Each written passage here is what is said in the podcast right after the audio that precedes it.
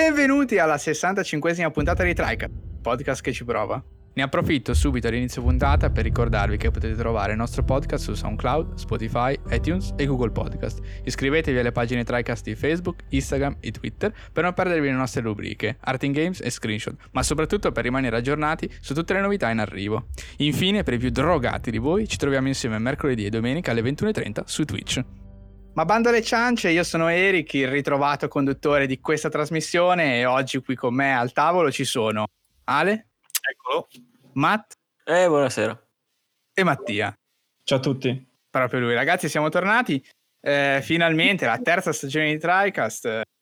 Siamo un po' in ritardo, eh, però abbiamo avuto dei, degli impedimenti all'inizio settembre, fine agosto, che ci hanno eh, tolto tempo e quindi non siamo riusciti a registrare esattamente quando volevamo. Comunque siamo tornati finalmente. Sì, non con... avevamo voglia, insomma, dai. Sì, sì, è andata così. Eh, faceva troppo caldo. E, mm. Siamo tornati, la terza stagione, tante novità, chi ci segue sui social eh, già sa bene o male tutto quanto, quello che verrà di nuovo, eh, non oggi, ma fa niente.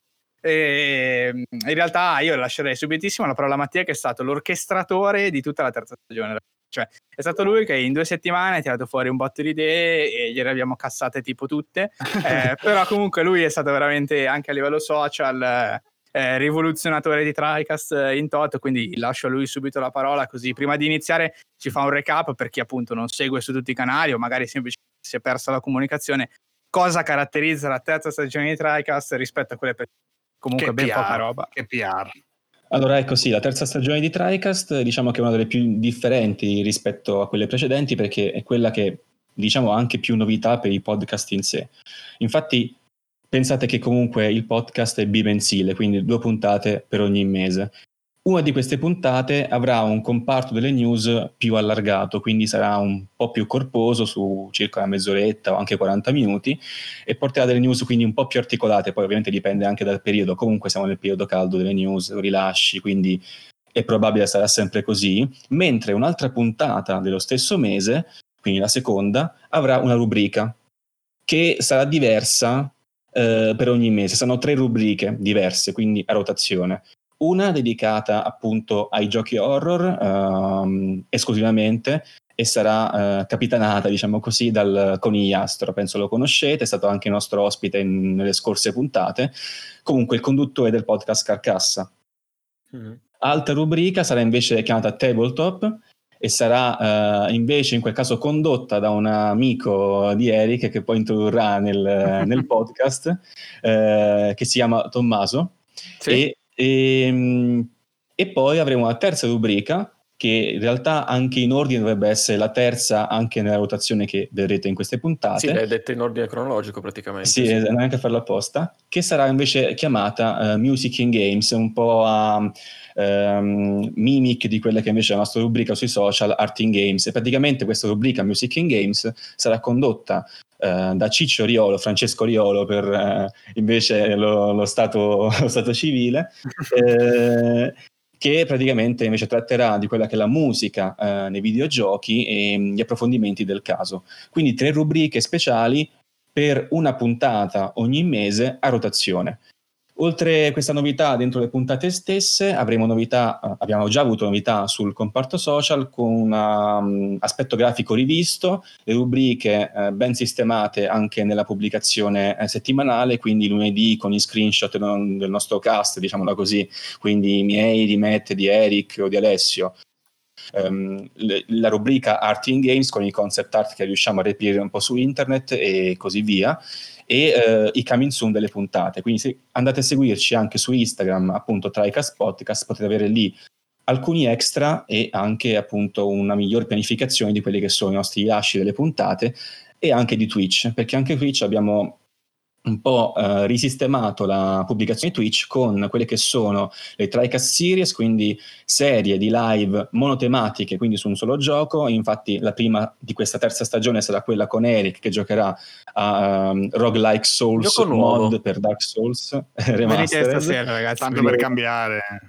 e quindi sarà praticamente stasera eh, la live alle nove e mezza che yeah. poi sarà seguita da un'altra series, un'altra serie matematica su Hollow Knight, in questo caso uh, che avrà Matt come protagonista, poi per il futuro ah, vedremo ancora quali pianificheremo. Oltre alle series poi avremo anche il TriCast Show che sarà una live un po' atipica che potrebbe essere molto um, scialla, eh, quello che potrebbe essere un argomento molto anche possiamo dire non per forza inerente all'approfondimento videoludico a tutti i costi, ma potrebbe essere anche semplicemente un cazzeggiare fra noi, eh, tra noi del podcast con i, con i, ragazzi che ci seguono su Twitch, o anche comunque una live un po' più interessante, dipenderà dall'argomento che sceglieremo, a fine di ogni series. Quindi abbiamo questa particolare pianificazione. Abbiamo le rubriche in puntata, non solo news, quindi anche tabletop per i giochi da tavolo, mu- uh, music and games per la musica e uh, horror per i conigliastro, quindi con giochi in horror nuove rubriche social e anche una nuova pianificazione di Twitch. Quindi se volete pre- avere TriCast a tutto tondo, una sorta di TriCast Plus, un abbonamento... Siamo, siamo ovunque, siamo ovunque praticamente. Esatto.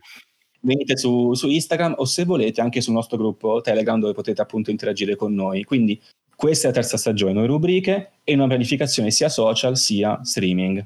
E adesso possiamo iniziare siamo, la puntata, carichi, che appunto questa è la puntata con le news questa puntata con le news allargate, quindi un po' più ampie, un po' più articolate. Ce ne sono comunque tante da discutere. Eh sì, sì, diciamo che fondamentalmente essendo state in silenzio durante agosto, eh, in realtà anche per la parte finale di luglio, vista, visto quando è uscita l'ultima puntata, e ora possiamo anche dire per la parte iniziale di settembre, eh, siamo stati in silenzio, quindi si sono accumulati tutta una serie di eventi, di annunci, di rinvii e poi vere e proprie informazioni eh, ufficiali e eh, super interessanti riguardanti eh, le console e, e non solo. Eh, ci troviamo veramente in un periodo di sappiano noi perché sono appassionati di videogiochi, intendono un attimino di quella che è l'attualità, siamo vicinissimi al lancio eh, delle console di nuova generazione diciamo, un momento per eccellenza in cui eh, più eh, news, c'è cioè un grande focus, c'è una grande attenzione, appena si muove una mosca nel panorama, sono tutti attivi per, eh, per cercare di stare al passo e eh, essere informati su quello che succederà eh, da qui a due mesi. Eh, in realtà partiamo con una cosa forse un po' più atipica, delle console. in realtà parto subito io a bomba con una news in realtà eh, diciamo, la news già l'avrete sentita perché è stata abbastanza roboante, cioè Vabbè. la presentazione, la discussione che c'è intorno alla presentazione delle nuove Nvidia GeForce Serie 3000, eh, mm. la, la, terza serie che ha diciamo, al suo interno eh, le feature eh, proprietarie di Nvidia, tra cui ray tracing, DLSS, quindi la serie che sembra portare eh, queste tecnologie diciamo, più avanti possibili rispetto al passato, da, proprio dal punto di vista diciamo, dell'efficienza e dell'apporto che possono dare. Perché è interessante parlarne e, e, in che termini è interessante parlarne? Nel senso che per quanto mi riguarda non ho grande interesse a snocciolare il dato, eh, diciamo, puramente matematico-tecnico del teraflop, quanti da Coran, eccetera. Chiaramente migliori delle precedenti. Sono certo. migliori delle precedenti, era sembrerebbe preponderante ed è questo secondo me il discorso poi che si aggancerà al resto eh, di questo filone diciamo di nuovo nuovo filone delle news nuova diciamo pianificazione delle news. Perché? Fondamentalmente Nvidia ha annunciato tre schede grafiche la 3070 3080 eh, la 3070 e la 3080 sono rispettivamente eh, grosso modo come lo, lo, erano le scorse, quindi sono 499 dollari per la 3070 e 699 dollari per la 3080, mentre la 3090 è ultra apprezzata, 1499, eh, fuori diciamo da quello che era lo spettro usuale, eh, nonostante appunto scor- le scorse serie abbiano, avessero già portato la 2080 Ti ad essere a 1299, a 999, ma con alcuni modelli che sarebbero poi arrivati a 1299 e, e quindi avevano già alzato l'asticella, l'asticella che è stata ulteriormente alzata. È evidente comunque che Nvidia stia puntando tantissimo su quelle che sono le sue tecnologie proprietarie.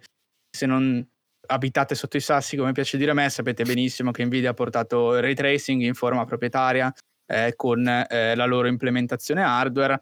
Poi ha anche portato a livello software il DLSS, che fondamentalmente è un upscaling eh, potenziato da un algoritmo di deep learning che sembra essere sempre più efficiente e vi permette di giocare fondamentalmente a risoluzioni inferiori eh, e upscalare l'immagine. Questo significa semplicemente avere un boost molto notevole di prestazioni verosimilmente ad una perdita di resa molto bassa e queste sono le due tecnologie principali che Nvidia fondamentalmente continua a riproporre con le sue serie.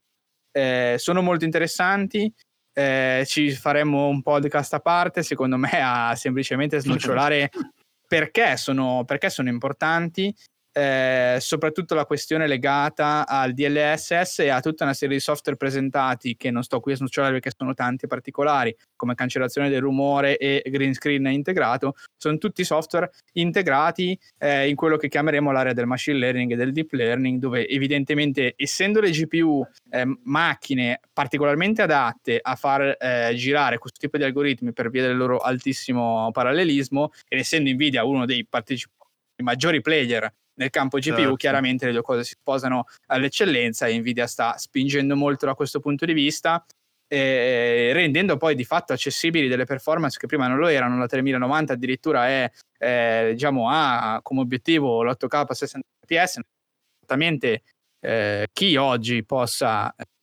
permettersi una roba del genere non solo in termini di costo ma dove vada a comprare il monitor esattamente esatto. sì, infatti eh, però la cosa secondo me più interessante invece si svolge sulla 3070 e la 3080 e qui vado in chiusura diciamo su, su, questo, su questo monologo perché?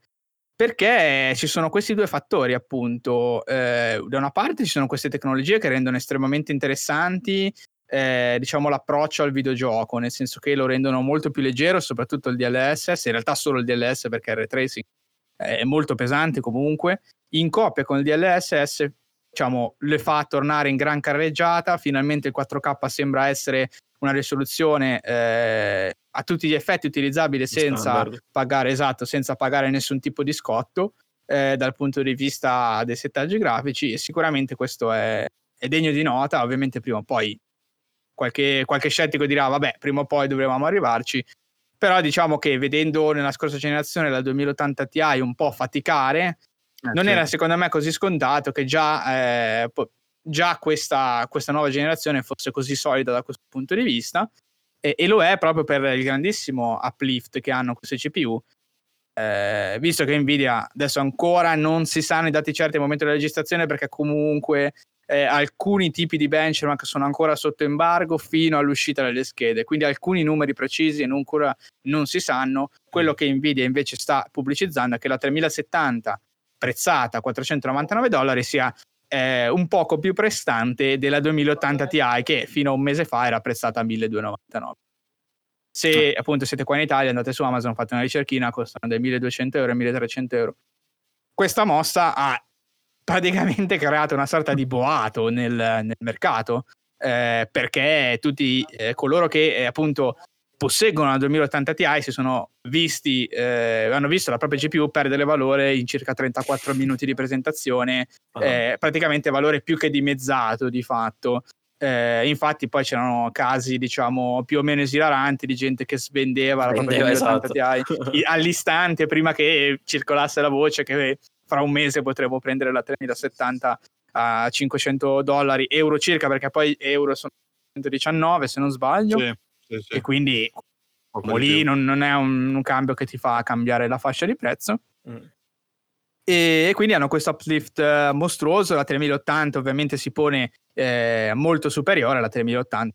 Non ne parliamo neanche. Sarà molto interessante vedere in futuro la 3060, che normalmente è prezzata a, sui 300 dollari, grosso modo, e vedere questo tipo di scheda dove si piazza rispetto alla serie precedente, perché se veramente si piazzasse dove sta oggi una 2080 Super a 300 dollari, insomma, sarebbe una fascia media molto potente rispetto a quello che eravamo abituati.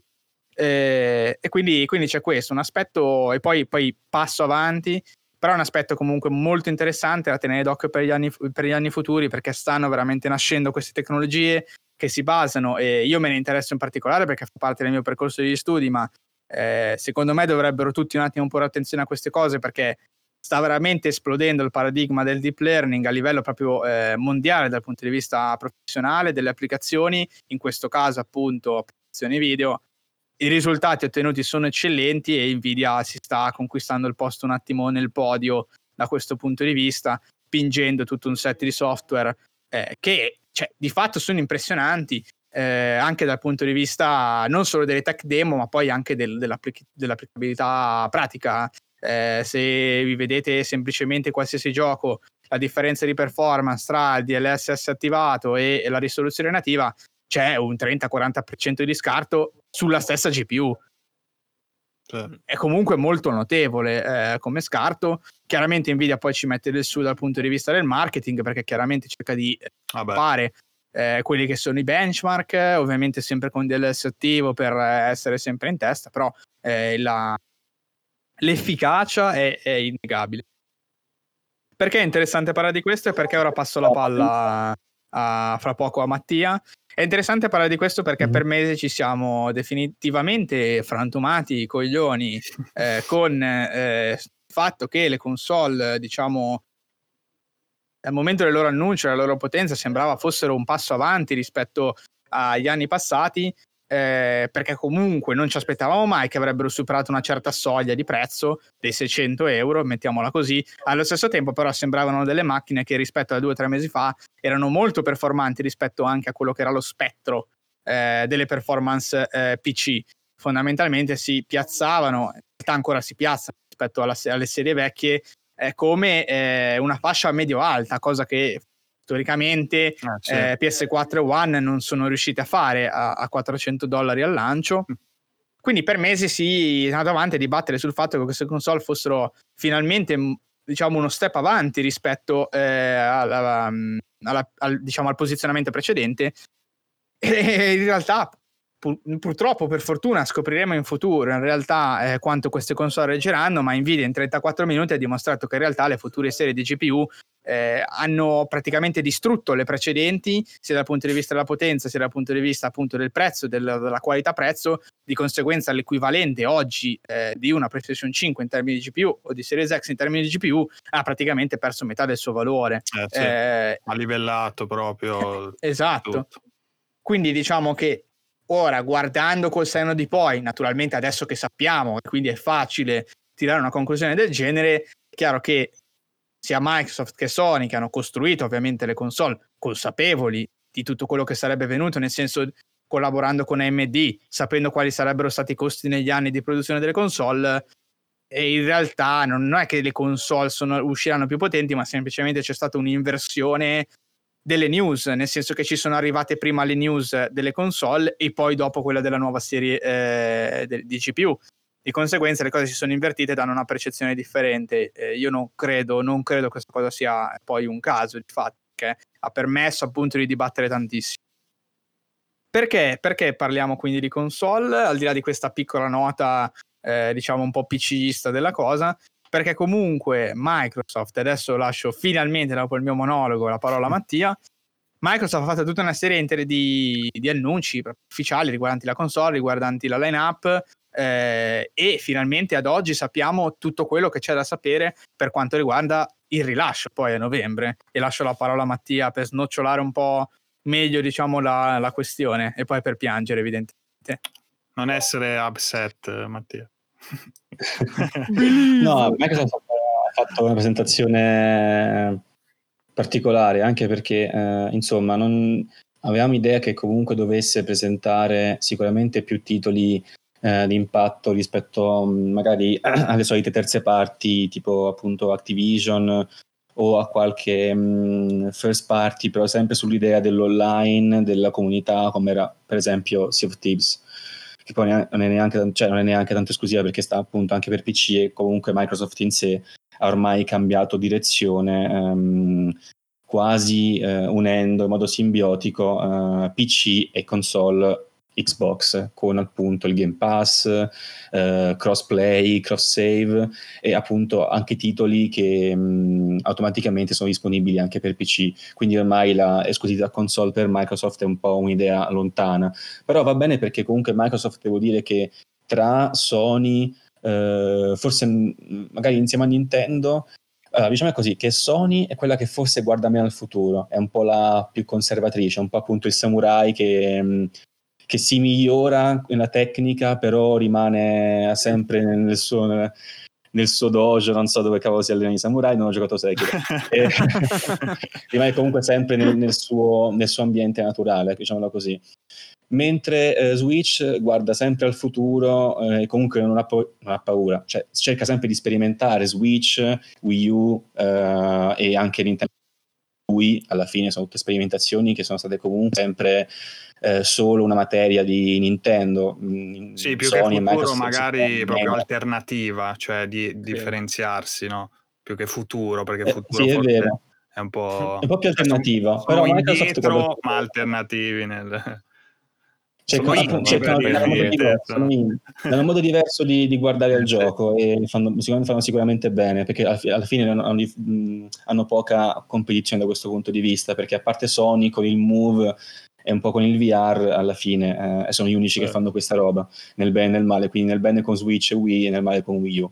Um, mentre Microsoft invece guarda un po' più al futuro perché guarda alla simbiosi fra diversi device, quindi il Game Pass, guarda a, al cloud, guarda um, alla personalizzazione anche dell'offerta console perché appunto fino a PlayStation 4 non c'erano mai state differenti versioni di, cons- di console, a parte un po' il fallimento di Steam Machine. E ora, eh, a parte quelle versioni Pro, Microsoft propone anche una Series S, oltre che una Series X, ne parliamo fra poco anche meglio, e quindi propone una personalizzazione eh, per il singolo utente. Se una persona non vuole spendere quei 500 euro o dollari per entrare nella next gen Uh, con passo potente, con Series X e comunque una, una, bella bestia come console, può ripiegare su una Series S e quindi avere comunque un Game Pass unito a una console di potenza sicuramente minore, sempre next gen come, come marchio, quindi non, ovviamente non si trova a giocare con una Xbox One S, eh, con Xbox One S praticamente.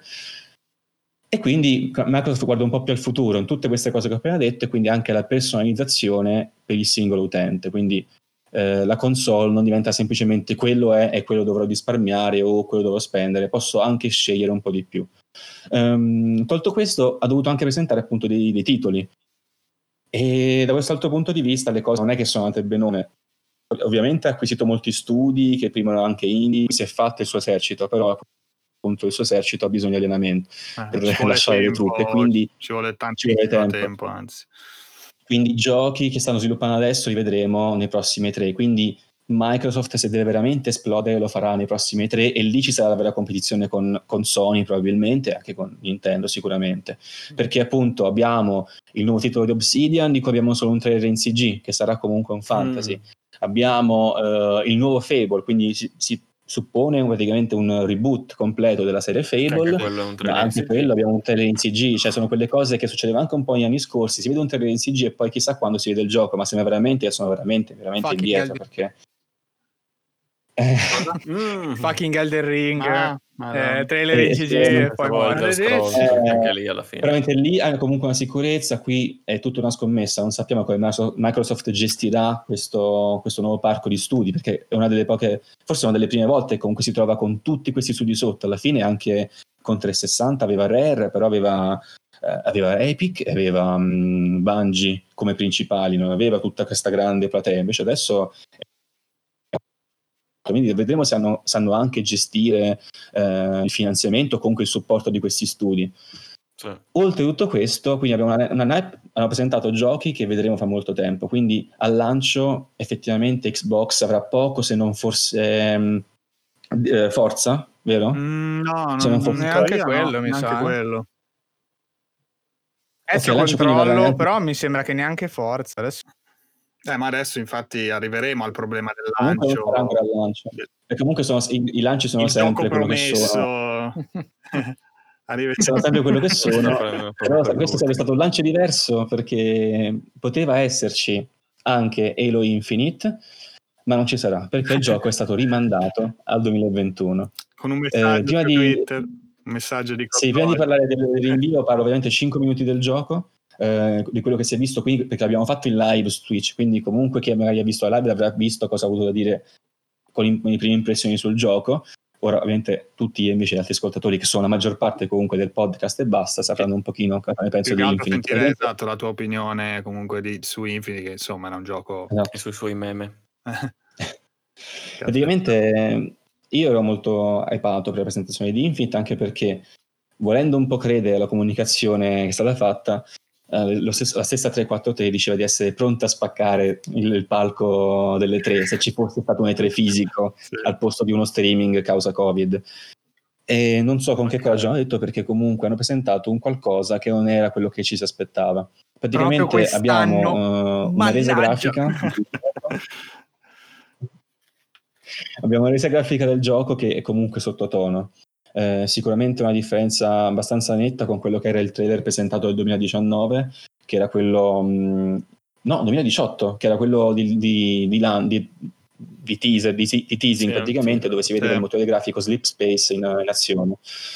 Eh, che mostra dettagli comunque che non sembrano esserci in quel video che abbiamo visto sulla presentazione streaming di quest'estate delle tre e ehm, che si fo- focalizzava non più sulla storia, sulle cutscene come era invece quello dell'anno scorso, ma sul gameplay. Si vede appunto Master Chief uh, in cutscene che parla con lo stesso uh, Marino, Marino, lo stesso pilota che si vede nel trailer dell'anno scorso, eh. atterrano sull'anello e da lì si vede come l'anello comunque in qualche modo si apre a Master Chief, quindi abbiamo un gameplay che sembra porsi sull'open map se non l'open world, dovrebbe esserci veramente un open world, comunque tutto anello esplorabile in Beh, teoria. A un certo punto apre la mappa e ci sono i classici insomma segnalini, sì, sì, sì. quindi sì, ci si aspetta tu, eh, ecco. si, apre, si apre il portellone del, del, del, dell'aircraft del, del Vitol, eh, del Pelican, esci, eh, Master Chief esce eh, incomincia a camminare, a guardarsi intorno, comunque c'è una certa distanza visuale, quindi si vedono le montagne, si vedono eh, diciamo, delle sezioni dell'anello che si sono rialzate, quindi metalliche, si vedono delle basi di lontananza, dei avamposti dei nemici e si vede anche appunto il mezzo, il Warthog classico in cui Master Chief salta sopra e incomincia a muoversi poco, ma si muove nella mappa, quindi un centinaio di metri praticamente. Ammazza qualche nemico, salta su una sorta di rampa naturale, quindi una piccola altura, atterra in un avamposto e sconfigge i nemici combattendo al solito.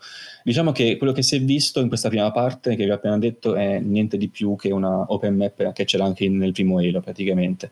La differenza grafica, come detto, era mh, non tanto spacca mascella, nonostante il gioco essere, dovesse essere per Series X, ma questo è anche causa del fatto che Microsoft vede un po' il futuro, però forse alcune scelte dovrebbe un po' meglio calibrarle, perché comunque Halo dovrebbe essere disponibile anche per le vecchie Xbox, quindi la Xbox One S e l'Xbox One X. E essendo anche disponibile su One S, ovviamente la, la, la, grafica deve avere per forza un freno a un certo punto, a meno che il motore non sia incredibilmente malleabile, un po' la The Witcher 3.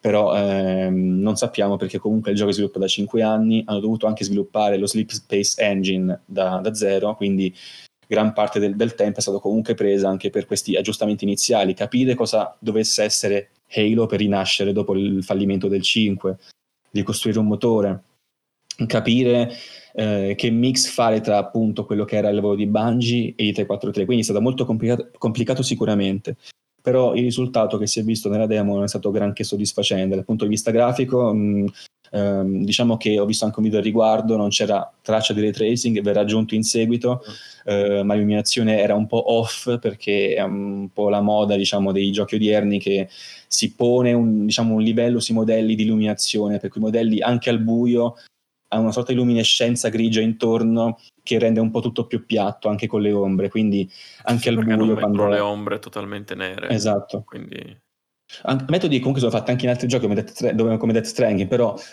Death Stranding aveva la sua resa, questo Halo è una un po' diversa perché poi deve fare anche conto con un'illuminazione comunque dinamica perché c'è un ciclo giorno e notte sull'anello in questo caso. Quindi tutte queste cose hanno reso la resa grafica un po' off, non proprio al 100%. Sembra un po' uno stile, riguard- uh, uno stile che si avvicina al terzo Halo, però non comunque soddisfacente per quello che si voleva vedere, un gioco next gen, comunque un gioco capitano della, del rilancio di Xbox con appunto il lancio della console uh, next gen stessa. Un gameplay old, old, style, cioè poteva essere tranquillamente un gameplay del terzo Halo, non è niente di male, ovviamente il gameplay sembra veramente ben fatto, anche i nemici, il design sembra veramente essere stato azzeccato questa volta, sembrano vecchi nemici ritornati in auge, migliorati, um, nuove armi, però devo dire abbastanza anonime, ci sono viste nuove armi sono un po' una confusione, non c'è stato un design veramente azzeccato su quelle, ma 343 non è mai stato un asso sul design del, di Halo secondo me, l'ha reso sempre un po' troppo uh, sci-fi, però un po' low budget secondo me, a mio parere personale. E poi si è vista appunto questa mappa all'interno del gioco, quindi avamposti che si potrebbero esplorare, eh, attaccare con un livello di difficoltà, perché vicino all'avamposto c'è il simbolino tipico di Halo con lo scudo e la spada, quindi mm. si passa da, da, facile, credo, normale, eroico e leggendario, quindi ogni avamposto ha una sua difficoltà. Liberi gli avamposti, e... Sì, sì, sì, sì le torri. E, ehm, e, alla fine c'è questa cutscene in cui Master Chief sale, usa un rampino, però un uso limitato perché praticamente serve per, o per spostarsi attraverso piccole alture o per prendere barili di esplosivi e lanciarli contro i nemici. Se questa poi è l'innovazione che vuole fare 343, mm, insomma. Comunque usa un rampino, arriva fino alla fine e c'è questa cutscene con un nuovo nemico che praticamente introduce i nemici di Halo Wars 2 anche ehm, nella, nella, continuity originale del, del, gioco, diciamola così. Nei titoli principali avremo anche i nemici della Wars 2 che comunque sono molto carismatici, hanno fatto bene perché sono stati comunque molto apprezzati dalla community eh, per Halo Wars 2 stesso.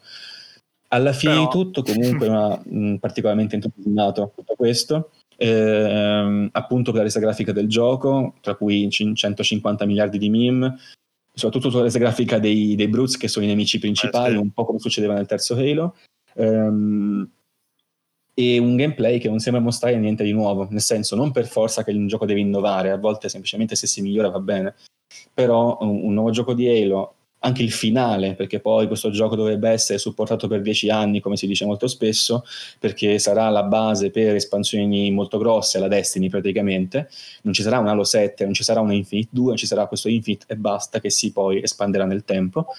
Um, non è sembrato abbastanza soddisfacente perché il gameplay non, uh, non, sembra niente di nuovo, nel senso che è quello che potevamo aspettarci già da un Halo 5 a livello di gameplay. Livello di gameplay. Eh, la mappa aperta non si è vista perché è un open no, world infatti. di cui si è visto praticamente una sezione in macchina che fai 100 metri e sali un ascensore. Ma anche la presentazione cioè, è stata proprio brutta. E sì, non è così che si cioè, avevano promesso un sacco di roba e boh, zero. Cioè, cioè, presenti in open world vedi una, una mappa a tre secondi, cioè la, la sposta velocissimamente, mette il pinpoint e la chiude, cioè non riesci sì, neanche a vedere, sì. di mettere pausa nei video analisi per vedere come è fatta la mappa. Yeah. L'open world non si vede perché sei limitato da appunto un giro di 100 metri più un ascensore per salire in alto, quindi non ti muovi di, di nulla praticamente nello spazio, non vai su altre parti, non capisci come muoverti perché poi l'anello è rotto, nel mezzo è, è, separato nello spazio praticamente, quindi non capisci come potrai raggiungere quelle altre aree puoi pilotare anche i mezzi aerei, non si saprà, non si sa niente su questo. E dopo questo gameplay non soddisfacente, questo open world che non si vede, questa grafica un po' off, arriva l'annuncio che tutti temevano praticamente, ma anche, anche un po' speravano. Il gioco sta rimanendo al 2021. E, mo, e, molti pensano annuncio, anche scusami, che annuncio che arriva febbraio, però molto dopo. marzo. No. Sì, non direttamente nella conferenza. Arriva un mesetto dopo. Eh, un mesetto non dopo. Con- no, no, ovviamente non nella conferenza. Un mesetto dopo la conferenza. Mi è piaciuto? Bene, è rinviato. No.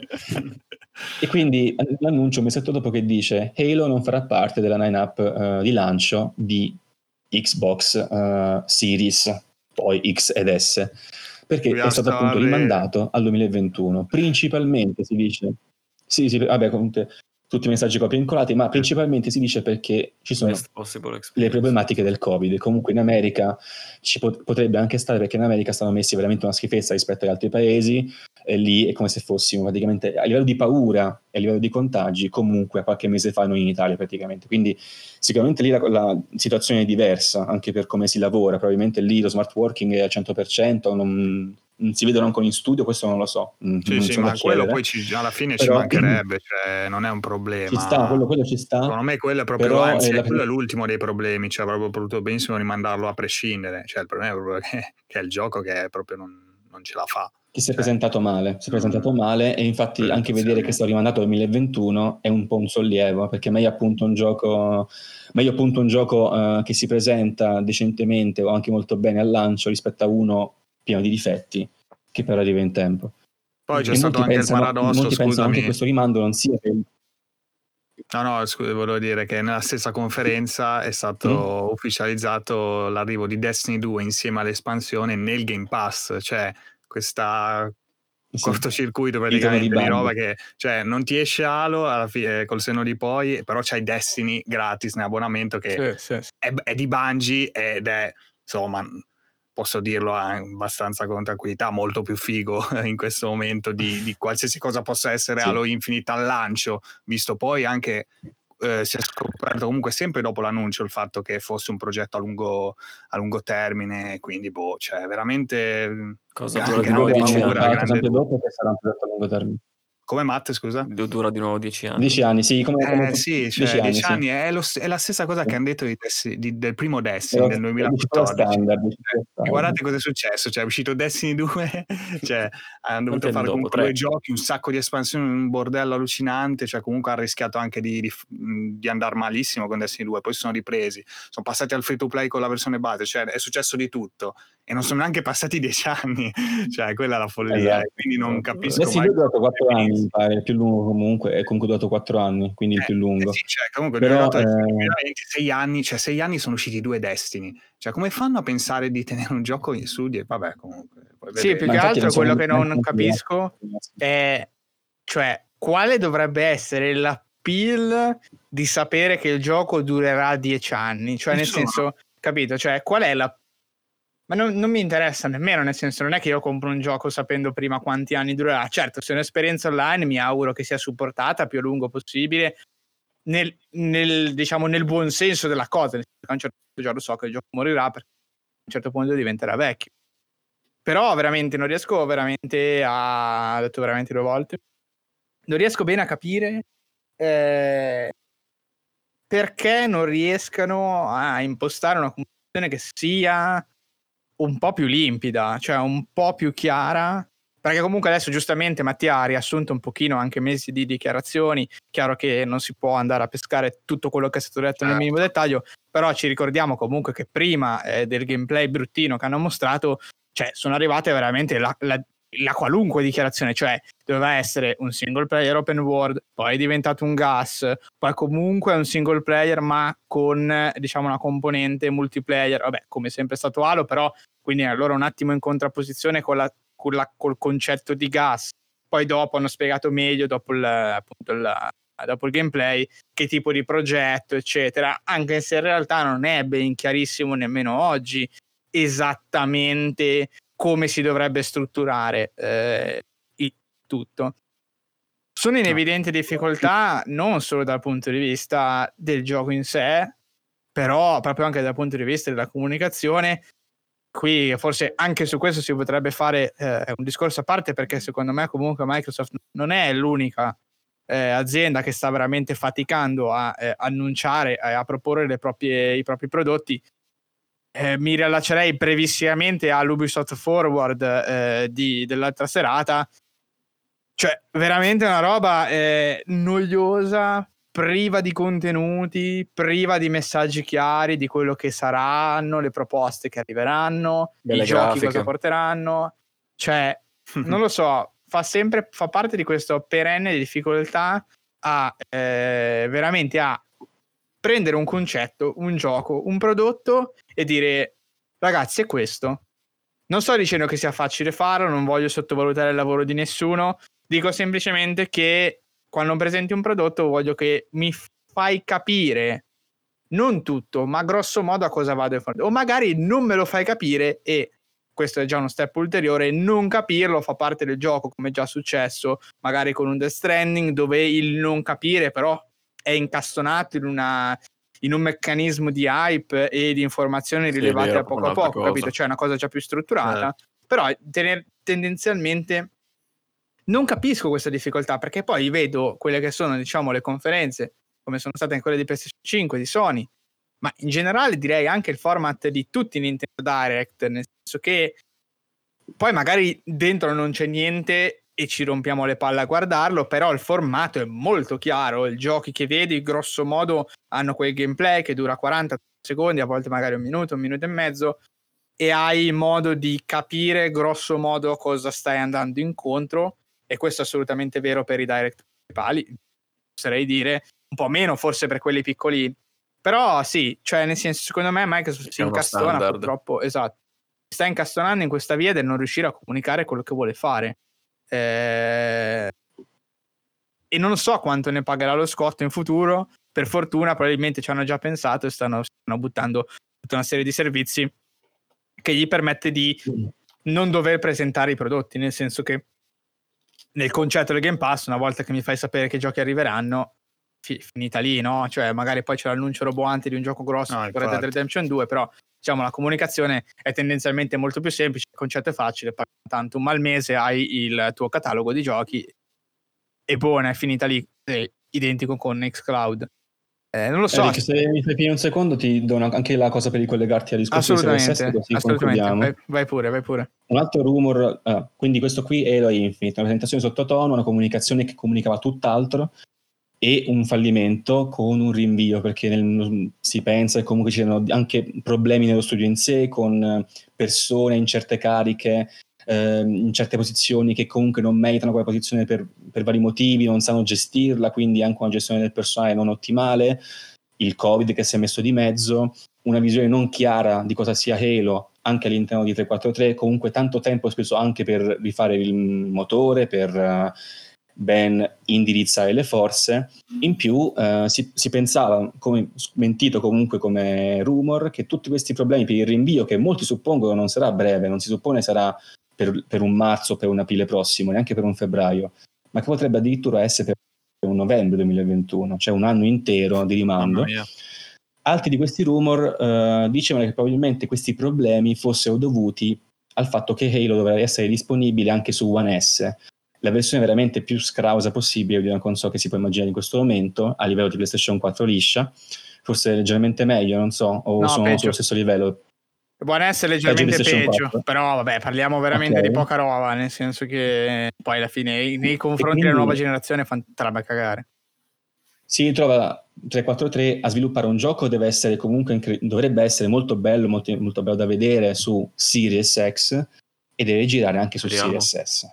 Che praticamente significa fare un gioco per un Attenzione, PC deve girare anche su One S, scusami, perché Series Eh, S non credo su, sia poi il su, su, su, su One S, su One È un S. casino, è un casino. tranquillo. E i rumor dicevano di- appunto questo rimando fosse molto probabilmente anche dovuto in gran parte al fatto che eh, il gioco dovesse essere ottimizzato e fosse un duro lavoro anche per Xbox One S. Sì. E mh, alla fine hanno risposto che no, non è questo il motivo del, del rinvio e che ha- e addirittura si è ipotizzato che il gioco non uscisse più per queste console, addirittura si è ipotizzato che fosse solo ormai un next gen.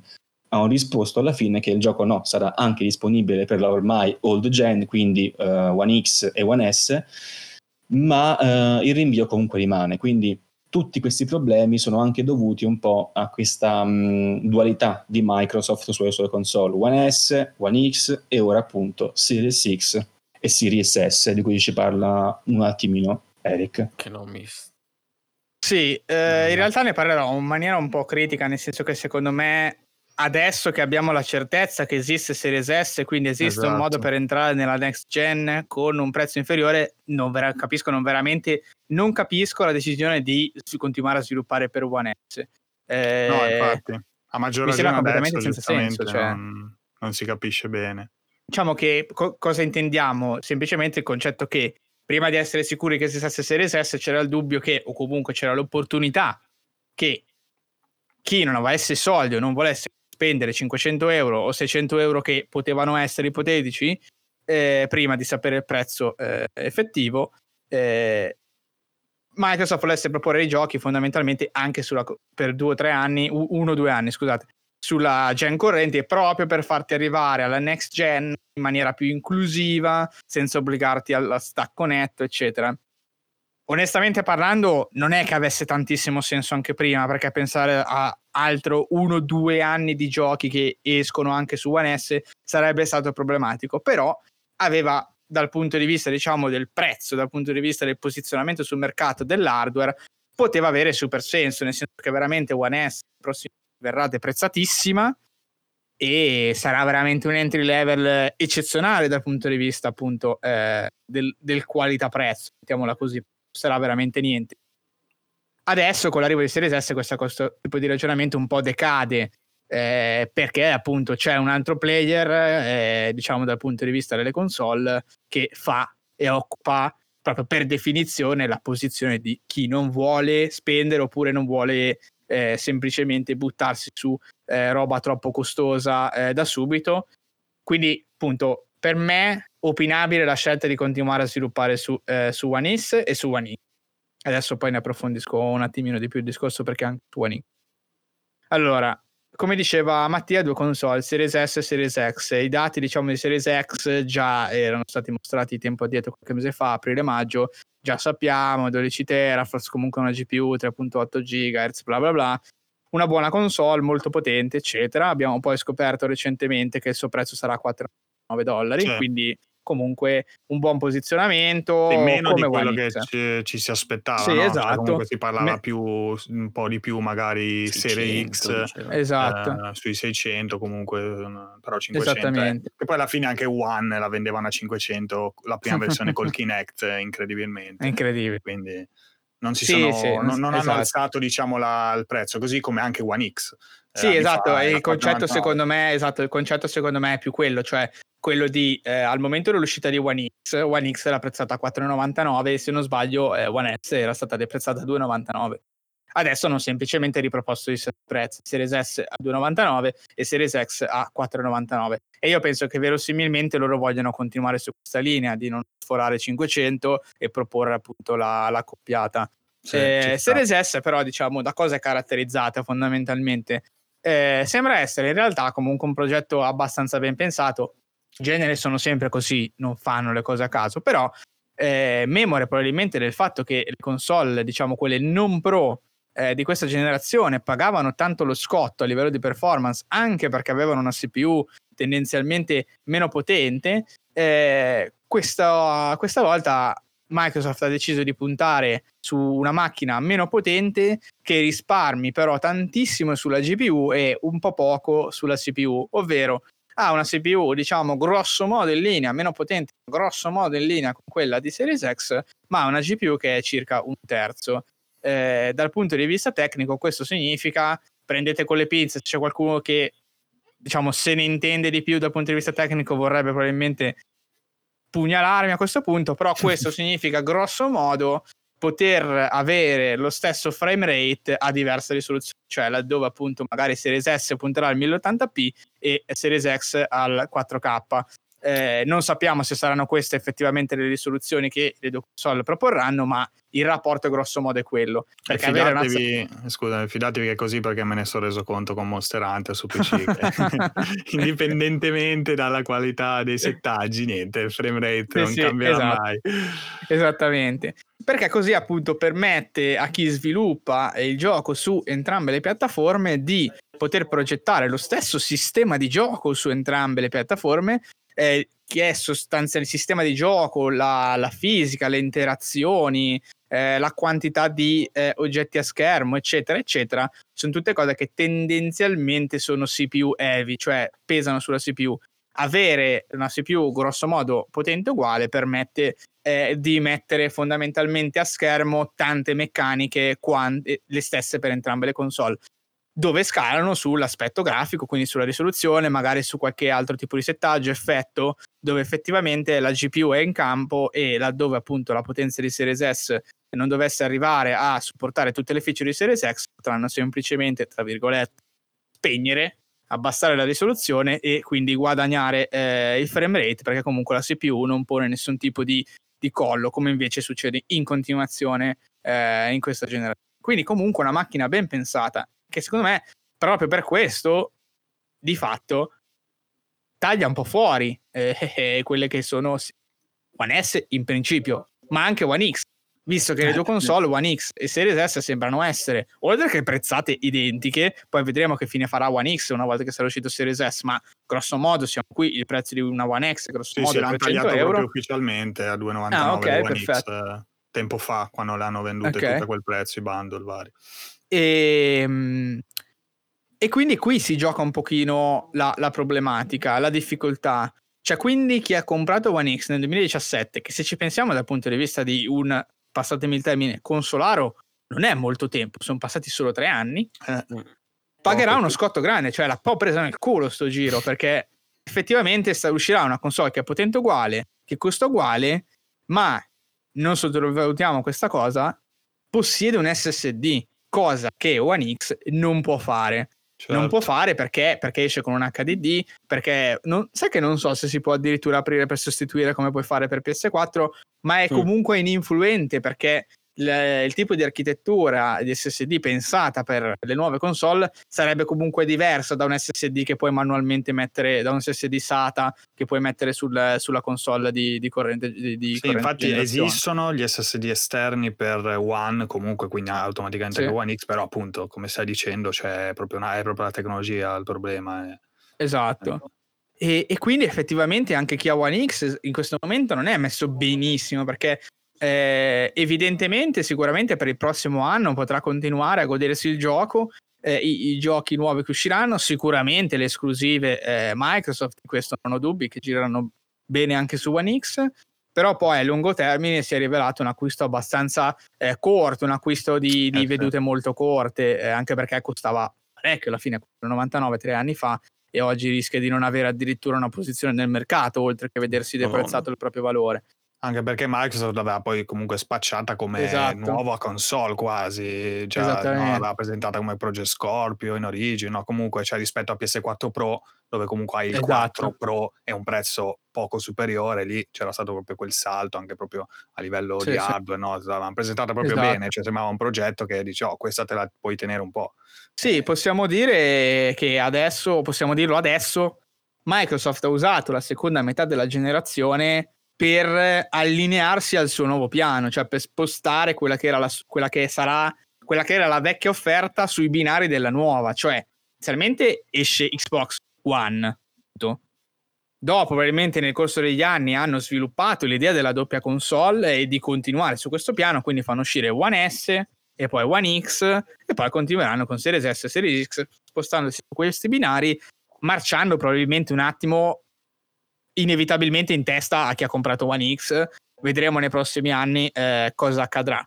Eh, perché la necessità dell'SSD evidentemente si faceva sentire e appunto questo crea una forte eh, non compatibilità nel, nell'immediato futuro. Eh, quindi vorrei un attimo stringere il discorso. Eh, la situazione di Microsoft è molto difficile adesso perché sta dicendo fondamentalmente ai suoi sviluppatori che devono sviluppare per PC, eh sì. per One S, per One X, per Series S, per Series X. Tutte queste console, esatto, tutte queste console hanno delle proprie peculiarità. One S è molto poco potente, One X è un po' più potente, ma non ha l'SSD. Series S è potente quanto One X, ma, non, ma ha l'SSD, e poi Series X ha tutto quanto, ok? Ed è evidente che poi, dovendo parallelamente far uscire il gioco per PC, la situazione sia eh, secondo me è molto difficoltosa per chi sta lavorando in casa Microsoft in questo momento. Eh, io facevo la battuta che eh, Obsidian per loro non sarà un problema perché hanno deciso che il loro gioco uscirà nel 2027 quando le vecchie console non esisteranno più e quindi non avranno questo problema.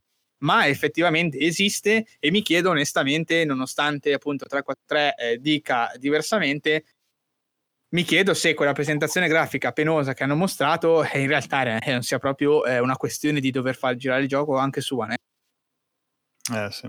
oh. Secondo me anche su One X, dovendo appunto, non potendo far leva, visto che è un open world, sulla questione SSD, quindi trasferimento veloce, quindi eh, un caricamento veloce a schermo di determinati eh, dettagli. E...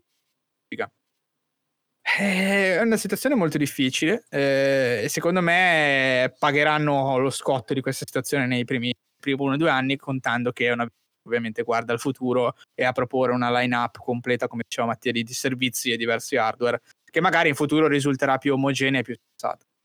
In tutto eh, questo, tra l'altro, non si sì. sa ancora poi il prezzo di, di PS5 digital. Sì. Dico digital per metterla a livello, sì. diciamo, di. Sì, sembra ormai questa, questa attesa fino alla fine, cioè questa attesa fino all'ultimo eh. secondo che hanno per sì. il prezzo. No, più che altro perché, perché lì, fatto... se il prezzo fosse abbastanza vicino, eh, diventa tosta anche. Che va bene che c'è il Game Pass, però il Game Pass è ancora. Eh, non sono ancora riusciti, secondo me, a pubblicizzarlo bene alla, alla massa, secondo me. Almeno, vabbè, noi magari siamo in Italia abbiamo chiaramente una cerchia più ristretta, però insomma, cioè, parlando, non so, parlate con qualcuno, qualche vostro amico, non è che il Game Pass sia molto conosciuto. No, assolutamente, assolutamente. Quindi, non lo so, cioè, diventa poi complicato se PS5 effettivamente, perché PS5 Digital è PS5, semplicemente gli manca il lettore, e, cioè, il gioco poi girerà in un certo modo, su Serie S invece vedremo, insomma, poi vedremo mm. tutti i vari... Sì, io onestamente vedendo, vedendo i prezzi delle console Microsoft io non credo che PS5 possa costare cioè allora, naturalmente adesso sappiamo che PS5 è meno potente di Series X, che è più potente di Series S, quindi io non mi immagino che eh, loro vogliano sforare o che sforeranno il tetto dei 500. Situazione peggiore possibile è che PS5 costi 500, ovviamente, e quindi si scontri direttamente con Series X, eh, pur essendo meno potente, anche se poi i discorsi molto relativi, perché sicuramente poi la massa mangerà PS5 come se non fosse Mm. Eh, dopodiché la situazione migliore è che si avvicini PlayStation 5 il più possibile eh, a Series S eh, in termini di prezzo, in modo da far leva sul fatto che costa poco differente, ma è più prezzo. Detto questo, come diceva Ale, c'è la questione digitale del fatto che non avendo lettore potrebbe costare meno di PS5. Di conseguenza, avere un prezzo molto più vicino a Series S. Io se dovessi dare una linea di massima, secondo me PS5 senza lettore potrebbe effettivamente costare 3,50 con PS5 prezzata a 3,99 esattamente come sono uscite le ultime Sony mm. cioè sì, eh, 3,99 per la versione standard per un lettore mancante non credo che adesso il lettore sia un componente da 100 dollari su sì, notavamo, notavamo nota margine io e Ale eh, sulle console quelle eh, d'oro Ah, sì. eh, che la differenza, ah, che sono 8000 e passa sterline, ma che la differenza tra la versione digital e la versione eh, no, standard 100. è effettivamente era 100 sterline. Mm. Cioè, tipo una costa 8000 e l'altra 8100.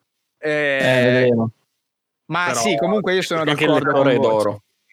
esatto, effettivamente quello che, dice, quello che mi diceva Are era che probabilmente in quel caso, essendo la superficie fatta d'oro, dovendola fare eh, più bombata, 50 più effetti... 50. Eh no, esatto, non, secondo me non è una cosa così stupida che effettivamente quella bombatura no, d'oro ti costi ridere. 50 sterline, anzi, eh, penso che sia molto probabile. Mi aspetto sì, una differenza di prezzo di 50 dollari, 50 euro, quello che sarà, e mi aspetto a questo punto che loro vogliano prendere con la standard i 400.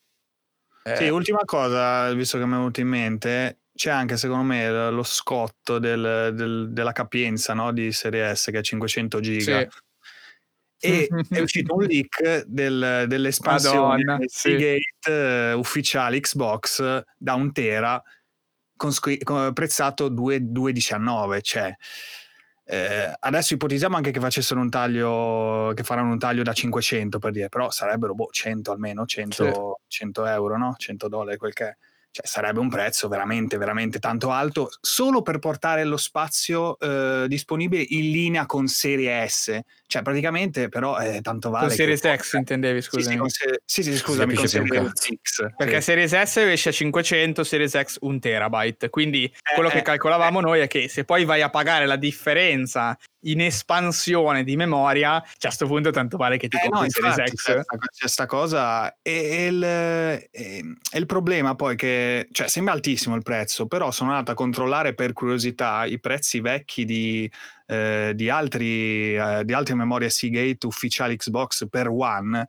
ed erano totalmente fuori mercato altissimi, cioè sì, sì, sì. nel 2018 annunciati da 135 eh, dollari per il taglio da 250, 300 250, dollari, per, 300 dollari per 500 giga e, eh, se, no scusami un tera 300 dollari e 2 tera 600 dollari cioè. una roba Madonna, senza, completamente senza senso. Ufficiali, eh, ufficiali cioè nel 2018 Seagate aveva annunciato questi eh, qua brandizzati Xbox quindi non mi sembra neanche impossibile che costino tantissimo sia si, si, si, Seagate proprietari. Sì, sarebbe... per chi non sapesse, Seagate proprietari sono una linea di SSD eh, in formato proprietario, appunto, una porta proprietaria sola- è solamente nelle console eh, di Microsoft e grazie alla loro architettura, comprando queste espansioni, prob- molto probabilmente saremo in grado, anzi confermato, scusate, sì, non probabilmente, sì. ma saremo in grado di utilizzare questo spazio aggiuntivo esattamente come questo sì, eh, esatto sì, come questo fosse spazio interno eh, della console, proprio perché avendo un SSD all'interno, dovendo avere determinati requisiti dal punto di vista appunto hardware eh, di velocità di trasferimento, Microsoft vuole metterci una pezza dicendo compri le mie memorie, la infili dentro, hai un terabyte in più e dal punto di vista diciamo della console tu non gestisci assolutamente nulla, non puoi sbagliare a comprare, non puoi comprarne una meno potente per risparmiare, semplicemente prendi questo e questo senza che neanche tu ti accorga no, di averla inserita o meno perché è un cazzillo piccolissimo. Vedremo, vedremo. Comunque interessante la tecnologia, non si sa molto, diciamo, dal punto di vista poi tecnologico cosa ci sia dentro, però sono anche molto piccole. Eh, non, non lo so, vedremo, vedremo. Sicuramente se uscirà qualcosa come quello, cioè una roba eh, 500 GB di espansione eh, prezzati a 110, quello che sarà. È chiaro che se a quel punto devi comprarti 300 euro di Series S più 110 euro di espansione per arrivare a questo punto a 410 euro di Series S con lo stesso spazio di Series X, è, è veramente ridicolo a questo eh, punto. Sì, cioè, sì. perché a questo punto prendi Series X con quei 90 euro in più. Cioè. Anni, boh, io sinceramente sì. sono più critico su Series S perché cioè, ho visto molti, ho letto anche di molti giustamente no, che cavolo 2,99 più Game Pass, no, hai fatto la, la figata. Però cioè, hai pur sempre una console, quindi sai benissimo che fra 3-4 anni poi ti ritrovi che boh, eh, sei, sei messo lì che che non ti gira come vorresti, magari, o che comunque sai che dall'altra parte chiaramente gira meglio, quando potevi benissimo eh, prendere già la Series X, avere, avere, tutto quello che poteva darti e insomma non ti mangiavi una pizza al mese per un anno e avevi, cioè, avevi cioè, non ci sono tanti così a pensarci subito, però in realtà secondo me avere poi un'esperienza migliore per, per, tutto poi il tempo che la tieni e ne vale la pena secondo me. Poi oh, vedremo, vedremo poi sulla casa i dettagli precisi ecco, del, sì, sì, sì, è lungo termine poi mi sposto verso l'ultimo argomento di queste news eh, in realtà vorrei già scusarmi che stiamo andando lunghissimo, ma è la eh, prima volta che, che, stiamo cercando di, di, di placcare una quantità più intensa di news e cercheremo sicuramente di aggiustare tutte quante, di cercare di essere più sintetici eh, man mano che proviamo a fare questo tipo di news. Eh, l'altra questione, secondo me, comunque importante, per questo che prendo lo stesso, anche se siamo andati oltre il tempo, è quello di guardare oggi quanto costano le console che al tempo, nel 2013, uscirono a 400 dollari, cioè oggi hanno un valore che supera 100. PS4 perché ha mantenuto tanto valore, essendo appunto una console di prestigio dal punto di vista software, One S ha veramente perso tantissimo valore, tanto che direi che ormai diciamo veramente su One S c'è One X stata 300. Eh, quindi qual è il discorso? Eh, che Series S parte prezzata a 300 dollari, quindi 100 dollari in meno rispetto a quanto era prezzata One S al tempo. So, mm. 7 anni. Effettivamente cosa varrà? Non solo dal punto di vista monetario, che potrebbe fregare fino, eh, fino a un certo punto, ma dal punto di vista delle, delle, delle performance. Già One S, One S è tanti anni fa fatica a, anche solo a girare come gira PS4, a parte eh, quelli che oh, a parte Microsoft. Tanti anni che eh, la, diciamo, le prestazioni di One S sono su molto sottotono, non riesce a mantenere il 1080p che sarebbe lo standard, spesso sfora nel 900 e presenta fondamentalmente, secondo me, l'esperienza peggiore che c'è sul mercato oggi, persino peggiore di Switch, che comunque offre un approccio, già lo sappiamo, non spendo solo questa frase, offre un approccio molto diverso e quindi per questo lascia comunque apprezzare la minor potenza proprio in virtù no, di questo suo approccio differente. Indubbio che One S sia l'esperienza peggiore che uno possa avere, purtroppo, ad oggi. Eh sì. Questo mm-hmm. mi passa al gancio per l'ultima news che la renderò veramente brevissima perché in realtà è solamente un rumor e che è eh, una presunta, diciamo, richiesta eh, di lavoro, di produzione che sarebbe arrivata ad Nvidia per quanto riguarda un chip eh, mobile, un chip portatile che eh, possa supportare le nuove eh, tecnologie di Nvidia, in particolare eh, il DLSS, come, parlava, come dicevamo prima.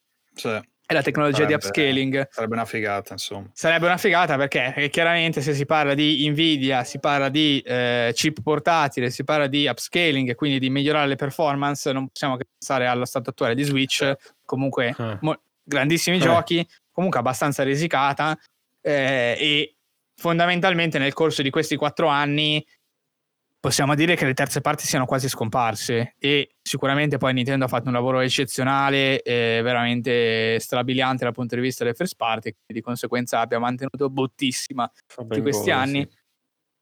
La speranza è quella che possa uscire una Switch Pro, non sappiamo bene quando, che possa non solo ovviamente essere più potente di Switch, ma anche beneficiare di questo tipo di tecnologie in modo da eh, magari dare una prestazione dal punto di vista soprattutto docked, eh, docked eh, che possa essere, diciamo, magari degna dello standard grazie proprio alla tecnologia DLSS. Eh, Tanto, scusami, aggiungo una cosina cosina. Ehm, proprio un publisher eh, di, di, un gioco ha risposto su Twitter un po' ammiccando no, alla, con una nuova Switch. Eh vabbè, Vedremo, io cioè, purtroppo Nintendo anche con Mario è così, cioè una volta che entri dentro nel circolo di Nintendo poi Nintendo presenta le cose e po', un po' una droga. Cioè. Nintendo presenta qualsiasi cosa e i soldi si appiccicano allo schermo. È la Ferrero praticamente, no? Eh, con, con, lo zucchero in realtà. Sì, sì, assolutamente. No, perché chiaramente l'esperienza Switch eh, con una prestazione ancora migliore, boh, cioè secondo me vale pienamente qualsiasi prezzo loro diranno. Capito no. Mattia? Una Switch? Ragazzi, no, aspetta, a parte, a parte, la Switch, beh, informo chi ascolta il podcast che adesso ho anche una Switch e sto continuando giocando al Zelda. Oltre questo, veramente un minuto. Vai, vai. Hanno non ti preoccupare, adesso, vai, vai. Adesso hanno rimandato al primo quadrimestre, eh, scusa, al primo trimestre eh, 2021 Kina uh, Bridge of Spirits che doveva essere okay. il lancio di PlayStation 5 quindi hanno rimandato, ma, rimandato, anche okay. Kina al prossimo anno ma anche loro si dispiacciono e vogliono portare il miglior gioco possibile nel miglior stato possibile. eh, non sono eh, eh, bla bla bla. No perché comunque, eh, comunque questo, questo qua caso covid uh... sì sì sì sì, deve avere tempo per fare polishing no, no, e portare sì, sì, adesso scrivono no, il gioco è pronto, solo che vogliamo rilassarci un attimo. esatto. Sì. No, vabbè, va bene. Niente, comunque vabbè, un periodo del cazzo. A parte dei caduti. Eh, sì, sì. sì. Rispetto. La, gli accettati dal Covid. Mm. No, va bene, ragazzi. Un... Sì, quest'anno è un casino, un casino veramente. Eh, chiusa diciamo, la sezione news, eh, oltre un'ora di baggianate, eh, però appunto essendo stati diciamo lontani dai microfoni per così tanto tempo era inevitabile che al ritorno sì, ci sì. fosse una quantità di novità da discutere veramente imponente. Ma torniamo in realtà a quelli che sarebbero gli argomenti eh, del, del, podcast quindi i giochi giocati da noi stessi medesimi eh, e le nostre esperienze. E in realtà io non perderei altro tempo lascerei la parola a Matt che oggi ci porta Cosmic Star Heroine Esatto, vi, vi porto come al solito dei giochi molto, molto conosciuti. Adesso abbiamo parlato di robe super mainstream, adesso invece eh, ci sarà qualcosa di molto più di nicchia. Eh, molto più allora. di nicchia che Amato evidentemente non riuscirà a trasmettere le sue emozioni in nessuna maniera, continuerà a criticare il gioco per esatto. esatto. No, allora, però di, alla fine mi dirà ma giocatelo pream- ma, ma, di, ma di fatti sarà esattamente così il, il, di solito è il mio modo superandi ma stavolta alla fine dirò gio- eh, giocatelo se ovviamente. Perché sì è stata un'esperienza abbastanza mediocre anche questa purtroppo. E ve lo presento brevemente per chi non lo conoscesse e non, non vi preoccupate perché è abbastanza sconosciuto appunto. È un GDR eh, di genere sci-fi alla fine. Si può anche dire mh, un JRPG indie, facciamo, diciamo così, perché si ispira fortemente a Chrono Trigger e si vede anche abbastanza nel, in come gestiscono le mappe, come gestiscono la, l'open, l'open world, tra virgolette, la world map e i combattimenti che avvengono direttamente sulla mappa su cui cammini. Ah, sì, sì. È sviluppato da questa piccola casa che mi pare che siano due ragazzi, due o tre ragazzi, Zeboid Games, che hanno fatto altri piccoli titoli, tra cui uno che avevo già sentito tipo Tulu Saves the World, si chiama. Non so se l'avete mai sentito, uh, ma eh, no. proprio robe piccinissime. Ha fatto però un Kickstarter di successo, mi pare nel 2015, non me lo sono appuntato questo. che ha ah, raccolto ah, Kickstarter, ecco. Sì, so... sì, 100.000 dollari ha, ha raccolto, di fatti niente male. Ed è uscito nel 2017 questo, questo gioco per PS4, PC, poi in seguito per PS Vita e anche su Switch adesso c'è tra l'altro. Allora, in generale, come dicevo, è stata un'esperienza abbastanza mediocre perché tante cose le fa bene, ma altrettante le fa veramente, cioè mi cade su delle banalità quasi. A parte, a parte una grossa che non è una banalità, parleremo poi dopo della narrativa, che non è proprio... Il gioco non parte, ragazzi, il gioco non parte. esatto. Eh, io vorrei, vorrei, prima, diciamo, decantarne i pro, giusto per farvi capire che è un gioco per cui su certe, su certe cose ne vale la pena. Eh, anzitutto, primissima cosa che vedi è la selezione della difficoltà, che non è scontata in un, in un JRPG, ah, vero, diciamo. Sì. Eh, la selezione all'inizio la puoi cambiare in qualsiasi momento. Mi, mi, pare che ci siano quattro livelli di difficoltà. Io ho detto, ma sì, dato che c'è difficile che ammicca un po' al, ge- al veterano dei JRPG, dico, ma sì, facciamo, facciamo Ti sei sentito un veterano. detto, Esatto, "Ah, per sì." una volta mi sono sentito un veterano. E, e non, ne, non ne sono rimasto deluso perché, anzi, diciamo una cosa, a difficile c'era un, un ottimo livello di sfida, come ho, come ho potuto vedere. Forse a normale è un tantino facile, quindi se, se volete un, giusto un minimo di sfida in più, secondo me andate su difficile tranquilli. La modalità ancora dopo mi pare che duplicasse la, la vita dei nemici, qualcosa del genere. Infatti era folle, ma non, non l'ho fatto. E poi abbiamo un battle system, come dicevo, che si, um, si combattono i nemici direttamente sulla mappa come in Chrono Trigger e ci sono anche delle similarità in questo perché ci sono certi attacchi che puoi fare ad area con, un, um, con un'area di influenza e se i nemici sono vicini a questo cerchio vengono uh, colpiti assieme al, al, al nemico centrale che, che selezioni. Non so se mi sono spiegato. Uh, è un battle system a turni, molto semplice, una successione dei turni che è alla destra dello schermo. I personaggi usano delle abilità proprie, che appunto eh, esclusive del personaggio che aumentano con l'aumentare del, del livello, oppure acquisite grazie a equipaggiamento. La maggior parte di queste può essere comunque usata una volta sola a battaglia, questa è una meccanica interessante, ehm, e si ricaricano alla fine di ogni battaglia. Ciò che succede anche di interessante alla fine di ogni battaglia è che ti ripristinano completamente la vita del party, anche quelli morti. Difatti non esistono degli oggetti esterni, Ah, eh, tipo le pozioni, le, le Sì, code sì, di Fenice, così sì, per sì, sì, capirci. Eh, tutto viene ripristinato alla fine della battaglia o se si fugge. Ehm, quindi devi comunque gestire bene no, gli scontri sì, di fatto. devi, devi gestirli bene perché alcune... Hai gli sì, HP limitati praticamente. Cioè. quello sì, li puoi Eh. recuperare in battaglia, nel senso che esistono degli oggetti, ma sono degli oggetti che possono essere utilizzati una sola volta per battaglia e poi si ricaricano alla fine anche loro. Alcuni ti recuperano la vita, altri ti restano i personaggi, te li rianimano, mm, alcuni ti buffano, altri fanno altre, altre cose, ce ne sono parecchi comunque. E queste abilità, come dicevo, possono essere utilizzate una sola volta, non a battaglia, mi sono sbagliato, ma eh, per riutilizzarle bisogna mm, eh, selezionare un comando speciale di ricarica che appunto perdi un turno, il personaggio perde un turno ma ricarica l'abilità. E questi comandi speciali di solito sono accompagnati da un buff di difesa temporaneo per quel turno oppure un bonus al, al party, una, co- una cosa del genere. E quindi dicevo anche stessa cosa per gli oggetti, sono comuni tra tutto il party e si usano solo una volta a battaglia, in questo caso, e non si possono ricaricare. E abbiamo un paio di barre, un paio di contatori anche che all'inizio ess- possono essere abbastanza mh, confusionari, ma c'è una sezione tutorial, guida molto ben fatta che ti spiega, ti spiega le cose per filo e per segno. Questo è un altro pro. C'è una barra che si chiama barra stile, si ricarica praticamente a ogni attacco che fai, ogni attacco ha una certa percentuale di ricarica di questa barra e aumenta mh, attacco, difesa e un- probabilità di, di colpo critico. Poi c'è un altro contatore che è- si chiama Hyper, che fun- funziona più o meno alla stessa maniera del- di questa barra stile, solo che l'Hyper è esclusivo dei personaggi giocanti e l- la barra stile invece ce l'hanno anche i nemici nascosta, ovviamente non la vedi, però ogni attacco che fanno praticamente aumentano sempre di più la loro forza e la loro difesa. Ah, Infatti ok. è, è quella un po' la sfida.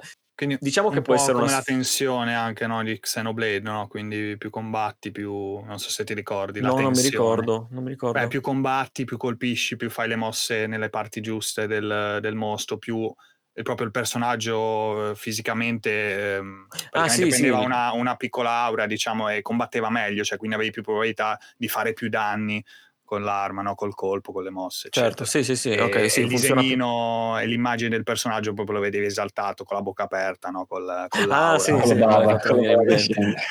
Anime super. Ok, sì, sì, è una, è una cosa simile, solo che da qua- a quanto ne so, da quanto ho visto, ai nemici aumenta ancora di più, praticamente. Cioè a te aumenta un pochino la probabilità di attacco, difesa maggiorate, al nemico sproporzionatamente, difatti a volte si trasforma quasi in una sfida contro il tempo. Ah, soprattutto quindi le boss fight. eh, Le certo. boss fight sono su di parecchio ecco, a farne. Che ti certe. sovrastano quando Sì, poi sì, ti sì, attaccano parecchio. troppo, non riesci a... Mm. Però non è una cosa che senti come pesantezza, è proprio una, una sfida in più che ti, ti si Sì, sì, sì, aggiunge e la, la contrasti in molti modi in realtà.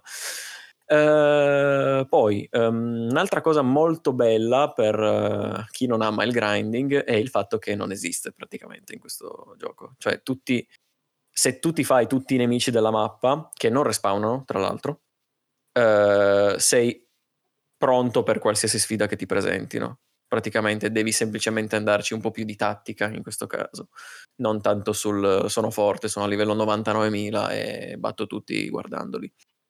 Eh, non mi ricordo se anche Chrono Trigger tra l'altro lo facesse, mi pare di no, mi pare che respawnassero i nemici. Ehm, Eh, sì, sì.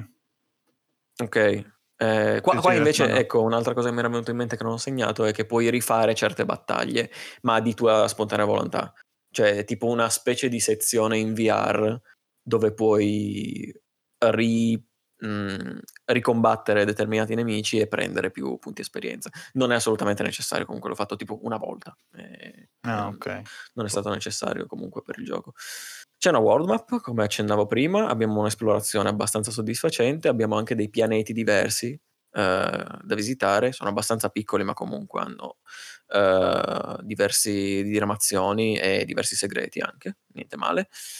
E ci sono anche delle cutscene, incredibile, non me l'aspettavo. Non, Ah. sono, dei, non sono dei filmati, eh, sono semplicemente delle immagini in movimento, mh, Beh, figo un però. frame che viene eh, sovrastato da un altro frame con una certa dissolvenza, mischia- niente male. Alcuni disegni Niente, sono... niente CG quindi.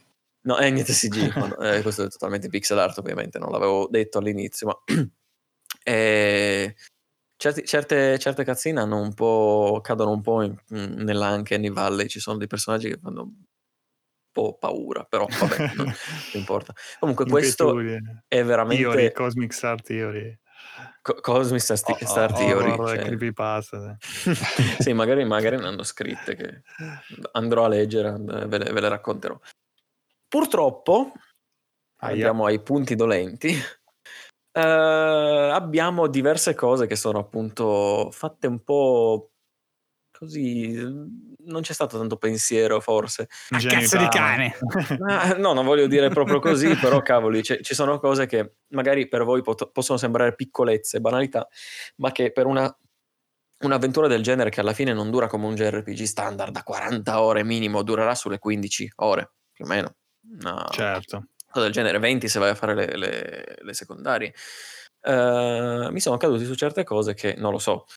Mm, prima di questo, però, vi dico un- una piccola parentesi, una cosa che non mi è piaciuta, ma su cui non era, non era banale in realtà caderci, la storia in generale. La storia è molto poco originale, poco ispirata, molto, molto banalotta in generale, ma io sono sostenitore del fatto che se tu mi vai a mh, prendere una storia trita e ritrita, magari mh, il classico, tipo, tipo quella che c'è qua, salva la galassia perché c'è un nemico che è Beh. Dio in realtà e devi uccidere Dio. Che poi il Eh, JRPG, nel senso, non è che le JRPG storie... cioè- classic. eh, No, vabbè, qua, qua magari eh, JRPG di solito vai, vai story driven, sei, sei, sei incalzato anche da questo, sei, ti, ti piacciono i personaggi, ti piace la storia. sì, sì. Qua eh, c'è questa storia banale, ma come dicevo, se me la racconti, se hai una narrativa originale, se me la sai incastrare bene, io mh, mi bevo tutto, mi bevo anche la cosa più banale e mi piace. Qua purtroppo la struttura narrativa è molto debole e soprattutto senza pathos. Io mi sono accorto in certi punti che ehm, lo sviluppatore voleva trasmettere una determinata emozione, no?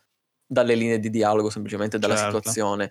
Però quando mi fai le linee di, eh, i dialoghi eh, con il dialog box dove il testo ti compare tutto improvvisamente, sapete il classico, no? Sì. Eh, ci sono dei metodi per simulare, tra virgolette, la voce, um- la, la voce umana che ti, che ti risuona in testa. Sì, sì, Il fatto di magari mh, scrivere una frase, poi dei puntini, un po' di sospensione, eh, arriva la, la frase dopo e non puoi skipparla, così almeno vedi proprio le pause che farebbe il personaggio. Qua tutto di un punto, praticamente le, le zone, le, le zone, i momenti in cui bisognava metterci un po' più di pathos non avevano uno stacco registico, anche banale del genere. musica diversa, una cutscene, dato che ce n'erano parecchie, alcune abbastanza superflue, potevano mettermi in altro modo. Niente, niente di questo, purtroppo non, non rimani attaccato a nulla, anzi dico personalmente ovviamente, non, non, non, sono rimasto attaccato a nulla, a nessun personaggio, a nessuna parte di storia in particolare, purtroppo questo è, uh, è stato abbastanza una delusione. Poi ci sono cose minori appunto, ma uh, facilmente ragginabili in via di sviluppo, nel senso che non sono delle uh, meccaniche trascendentali, difficilissime da, da mettere, perlomeno da, per quanto ne so io. Per esempio, abbiamo un menu che ha tutto quello che, mh, mm, quello che deve avere un menu, è abbastanza semplice però in, certi, in certe cose. Ripeto che è un gioco del 2017. Avendo delle missioni secondarie, io mi aspetto magari un log quest, un diario di bordo, un tracker di missioni per... secondarie, giusto per... No? Ce ne sono poche, è vero, però me lo aspetto, non c'è. Ci sono certe missioni in cui, descrivo la più banale delle missioni, uh, tizio che ti dice, ah, ho perso questa chiave, me la vai a ritrovare, va bene. Vai a ritrovare la chiave, ottenuto chiave. Metti che io dopo che ottengo la chiave mi esplode la casa, no? E non posso più giocare a questo gioco per boh, tre settimane, quattro, due mesi. Ma, ma bastano tre giorni? cioè, per me. Cioè, bastano tre giorni perché questo tipo di cose, se non sono molto importanti, ci vogliono dell'altro della mente. Comunque, sì, ma a me, vai, no, vai. a me, basta molto di meno, ma era per esagerare. Eh, 5 minuti lo chiude, poi a me, a me, ba- no, a me basta, no, basta un giorno, il giorno dopo dico che cazzo ho fatto. Esatto. Eh, ogget- l'oggetto che hai, pie- che hai preso, la chiave, dove la vai a vedere me- del- nel menu? Da nessuna parte, perché non c'è un, non c'è un inventario con gli oggetti chiave, non esiste. Ah, cioè, madonna. Non esiste proprio. Cioè, ti, ottieni la chiave, c'è scritto dialogo, ottenuto chiave. E bah, boh. sparisce. Boh. e poi devi tornare dal, dal, dal tizio, sapendo ovviamente sì, di tornare sì, al tizio. Sì. Magari è uno veramente che perde la memoria ogni 5 secondi. Ha eh, il quest log, dov'è? Non so cosa fare, niente, esplode. E, e non le fai, non le fai alla fine. Infatti, mi, mi, mi invogliamo Cosmic eh? Star. Sì, stranissima sta roba comunque. Cioè... Sì, boh, ma più che altro appunto me l'aspettavo dopo aver letto anche dei devlog da parte loro del tipo abbiamo imparato molto dai, dagli scorsi, ci hanno dato molti spunti per Mm, non, non sapevamo se dovesse fare un logo degli oggetti, delle missioni. e alla fine non l'abbiamo fatto. Però abbiamo fatto le C'è questa meno visiva, tipo sul personaggio che vedi tipo una chiave che gli dondola vicino alla cintura, piccolina, roba dorata. No, vabbè, ma i personaggi sono modello RPG Maker. Tra l'altro anche fun fact, io no, pensavo che fosse fatto con RPG Maker, invece è Unity, quindi per dire. Nel senso, magari Beh, con RPG Maker sei un po' più limitato. L'Unreal Engine, madonna. No, è strano perché un conto magari è veramente il quest log che ti dice effettivamente chi ti ha dato la quest, dove devi andare, che magari uno vuole fare un po' più hardcore, no? più old school, non ti dice niente, però almeno c'è l'inventario che uno... No, ma c'è, c'è modo l'oggetto, eh, ma è vero, questo oggetto qua forse è quel tizio che... Questo, questo non è nemmeno old school, è una mancanza, perché eh no, infatti, certi, infatti, cioè, Final Fantasy de, degli anni 90 non ti davano il quest tracker, ma almeno eh. gli oggetti che prendevi, eh, che ti dicevano, potrebbe infatti, servire a questo. Niente, nemmeno questo, peccato, peccato proprio. Mm, vabbè, poi un'altra cosa... Eh, mi, mi spiace, ma adesso parto purtroppo.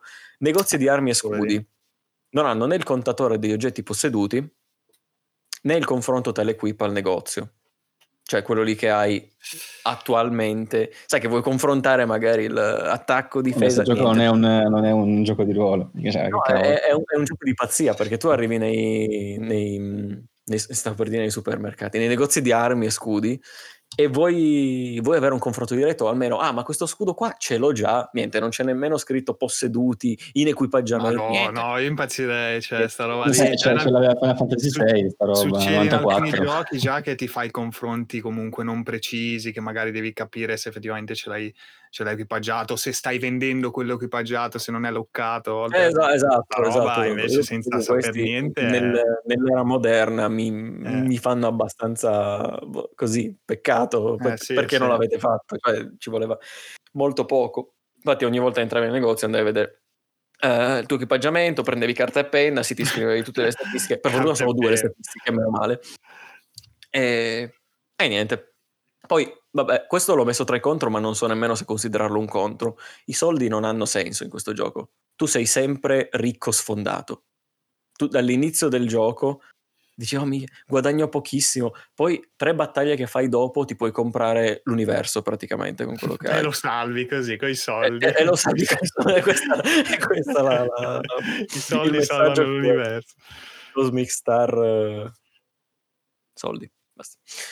E, e niente, in realtà è, tutto questo, ci sono altre piccolezze, tra cui mi ero, mi ero, segnato un enigma in cui praticamente era carino anche quello, un piccolo puzzle. Devi andare a sentire, origliare delle conversazioni che mm, uh, fanno certe persone per scoprire una password, per scoprire un codice, no? E tu le senti e lo deduci, dici ah figo, è abbastanza facile farlo, no? Poi vai davanti alla porta che dovrebbe essere aperta con il tastierino numerico e quindi devi inserire questo codice, clicchi, la protagonista dice, ah, la password è questa, e entra. Io perché volevo... hai sentito, altrimenti, no, cioè, perché ovviamente hai sentito, giusto? Però devi inserirlo manualmente. Eh, io pensavo che dovesse essere inserita manualmente, mm-hmm. perché tu andavi a origliare queste conversazioni e la deducevi, dicevi, ah, è sicuramente questa, no? Ma sai la fatica nel fare lo sprite del tastierino dove puoi cliccare, scusa. ma no, già non hanno fatto il menu, scusa, già non hanno fatto il menu, perché aspetti il tastierino adesso. Mi fai delle scelte piccole, però cazzo, Ah no, la password è questa, entra. Eh beh, sono. Poi vabbè, un'altra cavolata di nuovo è che certe... Cioè, ogni tanto non puoi camminare in questa gioco. puoi interagire con le persone, ma hanno le queste. Uh, hai ogni tanto dei prompt che escono da schermo che sono dei dialoghi um, non attribuiti ad alcun personaggio, sapete benissimo cosa sono. Cazzo lo dico ehm, che ti dicono ogni tanto, ah ricorda di tornare alla base ogni tanto, mm, salva la partita in maiuscolo che potrebbe succedere qualcosa, ma tutte queste cose. Per... A me hanno spezzato leggermente l'immersione, che già non c'era per la storia, però falle dire a un personaggio. Non siete d'accordo? Cioè, eh invece beh, di sì. farmi comparire a metà schermo, eh, ogni tanto ricordo Ma sì, sempre come fanno anche da sì. diversi secoli Final Fantasy, cui nei dialoghi ti inseriscono queste, Oltre, diciamo, Oltre a questa po- porta c'è un ma... grosso pericolo. Eh, cioè, cioè tipo, oh, se, se, andiamo oltre non potremo più tornare indietro. Cose così, ecco. Madonna, sì, è vero, anche c'è, proprio, c'è volta, proprio una linea per terra, no? Che se fai un passo... è bello che magari alcune volte lo dicono, cioè tipo è nello script, però non è inteso in maniera proprio del salvataggio, no? E quindi adesso devo salvare, cosa sta succedendo?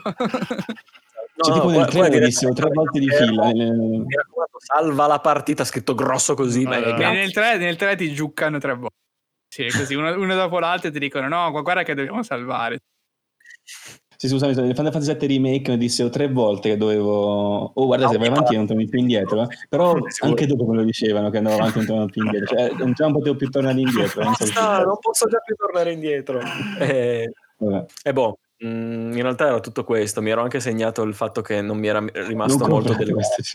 No, no, basta, basta davvero, mi, non mi era rimasto molto della musica, perché di solito una musica del genere la associ proprio alla storia, a determinate situazioni. Cioè in sostanza diciamo che ti è piaciuto ma con molte riserve, diciamo che è un gioco mediocre quello. A questo punto. Eh, molto mediocre. A me è piaciuto solo il gameplay praticamente. Cioè la... lo, lo, lo, consiglio a chi vuole un, um, una, battaglia, una, battaglia, ben fatta, ispirata a Chrono Trigger. sì, a chi vuole perdere un po' di 15 ore. Eh, eh, chi vuole prendere carta e penna per, senti- per, scriversi ogni volta le quest, l'inventario. Ho preso una chiave, attenzione. Ah, però due persone, dai, cioè comunque. Però in generale ho visto che è piaciuto no, tantissimo. Eh sì, è vero, anche su sì, Steam sono positivi. Solo che appunto queste, queste cazzatelle, io lo chiamerei... Non lo so. Eh, più che altro perché la concorrenza poi è tanta, cioè vedi anche solo appunto Crosscode di cui hai già parlato benissimo. Cioè... Mm, sì, sì, sì, eh, lì vabbè non c'erano, non c'erano meno cazzatelle, anzi. Niente, questo è il mio primo blast della nuova stagione. Passo, passo la parola a chi c'è, Ale? Sì, allora oggi vi parlo di Ease Origin, visto che il primo ottobre uscirà su Switch, comunque un gioco vecchiotto del 2006, però insomma ha, subito numerosi porting, eh, praticamente boh, tutte le console, eh, PC, ormai è uscito dappertutto e arriva su Switch. Eh, gioco molto carino, è un prequel praticamente di tutta la serie Ease, serie di questi action JRPG molto famosa, poco da noi, poco in Occidente, diciamo più in Giappone. Comunque, vabbè, parliamo di, di, una serie che va avanti dall'87 addirittura, cioè quindi veramente roba old old. E, ehm, questo prequel è ambientato 700 anni prima del primissimo capitolo, eh, quindi abbiamo diciamo un po' appunto come dice il nome, come suggerisce il nome, le origini, no? un po' di, della lore base no? del gioco, quindi ci sono queste dee gemelle no? alate, c'è questa perla uh, Black Pearl, no? questa perla nera, questi sacerdoti, questi sei sacerdoti maghi, solite cose insomma molto classiche ovviamente perché visto l'anno comunque di uscita, no? la tipologia poi del, del fantasy e del... Um, eh, di, que- di, questi fantasy JRPG comunque era più o meno tutti molto simili, no? cioè anche Final Fantasy non è che era roba articolata, era tutti bene o male, si basavano tanto sulla magia chiaramente, no? sul mitologie. Esatto, esatto. Ehm, Golden Monsters. questo, eh, questo capitolo qua praticamente è diciamo l'ultimo capitolo del, um, della vecchia, eh, come posso dire, del, del vecchio stile, diciamo, no? degli Is, quindi ehm, eh, del vecchio motore, letteralmente, perché poi dopo hanno aggiornato, diciamo, hanno cambiato proprio lo stile di gioco, hanno evoluto molto, cioè hanno modernizzato no? il tutto. Infatti qua 2006 poi sono passati oltre con, con il capitolo successivo, il, il 7. Ehm, però ci avevi parlato della, nella puntata 53 ci avevi parlato dell'altro IS. Sì, di, altro, forse del, proprio del, del, Chronicles, quindi sì. dei primi due, del remake dei primi due, esatto. E, ehm, e infatti qua si vede, comincia già a vedersi, perché per esempio faccio un esempio proprio concreto col, col Seven che, che, ho iniziato, sto giocando, dove praticamente nel Seven controlli un party di tre personaggi, no? sempre comunque action. Qua invece, invece di avere il party, avevi ancora il singolo personaggio, però avevi tre personaggi utilizzabili con tre storie differenti. Mm. Quindi già capito, si partiva rispetto al classico protagonista singolo, il classico Adol, cioè questo Adol proprio protagonista storico della serie. Questo è il primo gioco dove invece non c'è il protagonista storico, quello proprio il guerriero dai capelli rossi, che vedete in qualsiasi copertina, se cercate Isco, vedete sempre quel cavaliere lì. E, mm. e, qua invece ci sono questi tre personaggi, che una è una, una guerriera, una, una ragazza, uno è un ragazzo mago e un altro invece è segreto si sblocca dopo aver completato una storia a scelta. All'inizio potete scegliere Unica o Yugo, e se completate una volta potete sbloccare la, l'altra segreta finale, diciamo che ha un finale poi differente, da, insomma chiude al meglio la storia. Interessante. Sì, sì eh, nella versione originale, diciamo sia PC del 2006 giapponese o comunque poi PS4 e PS Vita, dovevi giocare tutte e due le storie per sbloccare la terza Invece qua nella versione Steam comunque e sicuramente anche nella versione Switch eh, basta una volta, eh, basta, cioè, basta, una run diciamo con uno dei due personaggi per sbloccare l- la, la, terza segreta e fare quella, se, se, non volete giocarlo subito magari tre volte che può essere un po' pesante. Io l'ho giocato tutte e tre volte, non sono molto lunghe, chiaramente la prima run è stata un po' più lunga, ci ho messo una decina d'ore, comunque me la sono presa con comodo, mm. ho chiaramente sbattuto un po' più la testa sui boss, eh, ho farmato Is un po' this, di... Uh, Birth by Sleep? eh sì, un po'. Praticamente. E, e invece dopo, con 5 ore entrambe, eh, me la sono cavata con le altre due, quindi insomma una ventina d'ore totali me lo, me lo sono asciugato. Allora, le storie eh, sono, diciamo, ambientate nello stesso luogo. Eh, il gioco in sé è un po' anche un omaggio proprio ai primi due, quindi è ambientato in questa praticamente mega torre, no? Che va verso il cielo, un po' come... Eh, eh, come torre rotta eh, no, Tower of God. quella di Dragon Ball, la torre del Supremo, ah. genere, no? va proprio altissima e, e tu devi scalare questa torre e usi uno di, di questi tre personaggi. Eh, sono collegate le storie, nel senso che comunque i personaggi ci sono, vedi effettivamente cose diverse a seconda del personaggio che utilizzi, però non sono collegate in modo preciso, quindi non è che fai, non è che le incastri tutte insieme eh, semplicemente alcuni avvenimenti si incassano, altri invece no, perché comunque ogni storia finisce, cioè un inizio e una fine, quindi tu te la puoi giocare tranquillamente a sé stante. Quindi un po' un mix delle due cose, non so se mi sono spiegato, però ecco, non, sì. tutto qua, cioè non, è, non sono... però comunque l'ho giocato è carino perché vedi ovviamente approfondimenti diversi sui vari personaggi e su altri personaggi secondari ovviamente, quindi che ne so, il, magari il padre no, di, un, di, uno dei personaggi chiaramente lo vedrai approfondito in una storia e invece nell'altra lo, lo vedi solo, magari nominato oppure, lo, oppure magari ti scontri perché diventa un boss. Eh, I boss, ecco, i boss sono quelli diciamo che alcuni sono uguali però eh, principalmente... Eh, sono, sono differenti, diciamo, cioè hai, hai, più situazioni con i boss, invece i nemici comunque quello che devi fare, a parte qualche strada secondaria e qualche potere diverso da, da sfruttare, eh, no, cioè più o meno il gioco diciamo ecco, è uguale, quasi uguale, ecco. Mm. Eh, però comunque è divertente, è divertente perché è molto veloce, cioè adesso non, non so bene a paragonarlo a che cosa, perché comunque avendo questo stile grafico eh, diciamo un po' più, ecco, più forse simile a Zelda come impostazione grafica, di, quindi dalla, eh, dal, dall'alto, no? cioè volo d'uccello comunque, eh, ti puoi spostare insomma eh, in vari modi, cioè in, profondità, comunque lateralmente e, e anche il, nei vari insomma, saltare, verticale, insomma, come vuoi, ecco, sei abbastanza libero. Ma qua attacchi con un tasto o... Ah sì sì, qua ovviamente sì sì, a parte i primi due di cui avevo parlato che avevano quel sistema particolare, bump, dove ti scontravi con i nemici per sconfiggere, qua combatti letteralmente, quindi hai... Punto a favore. Il primo personaggio, Unica, ha l'ascia, e combatte con l'ascia, con, ti scontri con i nemici in modo normale, quindi con un tasto attacchi.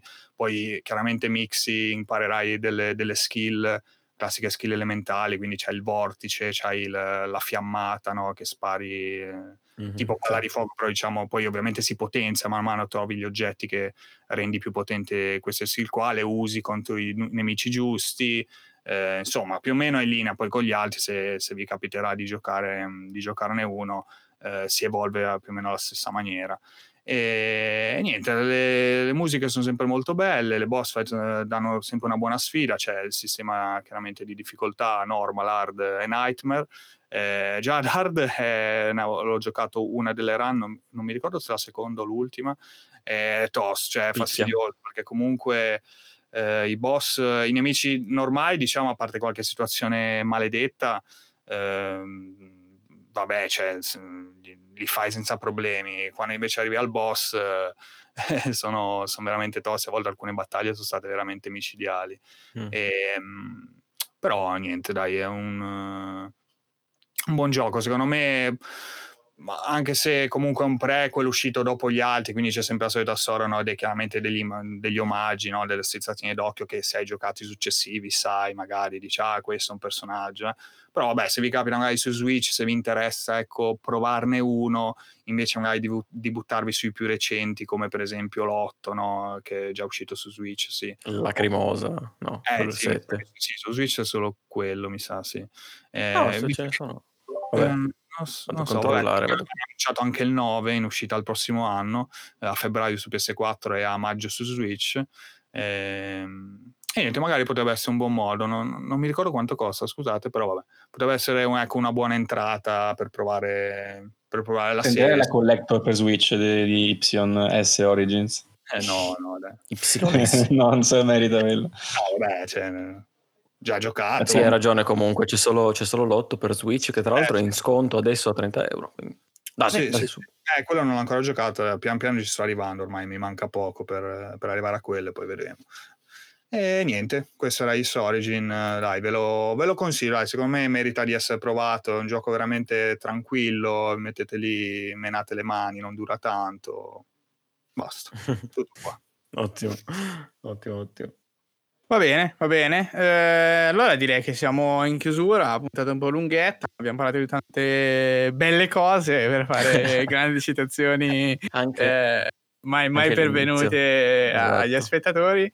Gli spettatori, tra Sì, dai, come eh, abbiamo recuperato aspettato per un sacco di tempo. Sì. Però, beh, dai, poi dalle prossime Ma ci, sì, ci, ci, mettiamo, diciamo, in linea con classiche, con anche sì. format e mm. niente. ovviamente siamo contenti se siete arrivati fino a qua ad ascoltarci. Questa era la prima puntata della terza stagione di TriCast. E ci vediamo a questo punto, come vi ha spiegato Matteo all'inizio, eh, fra circa due settimane con la prima delle tre rubriche a rotazione. E speriamo vi possano piacere tutte quante. E perché ride Mattia? Non so, vabbè, comunque Mattia ride. Dirò l'accento, l'accento sbagliato. Della... Mattia ride.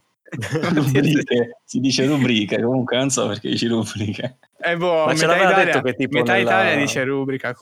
Non ho mai sentito questa cosa eh, Vabbè, chiedo scusa agli ascoltatori, comunque sapranno gli ascoltatori che metà Italia dice cosa c'è sbagliato. Siamo nati così, ci sopporteranno in questo modo. Rubrica con il conigliastro. Con il conigliastro. Eh, esatto, con il conigliastro, mai confermata. Beh, vi faremo sapere il gioco, però in teasing, ovviamente. Non è troppo facile. Va bene, allora facciamo un giro di saluti. Ale. Alla prossima, ragazzi. Matt. Ciao. Mattia. Ciao ragazzi, alla prossima. E su Twitch stasera praticamente. Esatto. Se, se è domenica 13, da voi. esatto. Ciao a tutti. ciao ciao. Ciao. One million.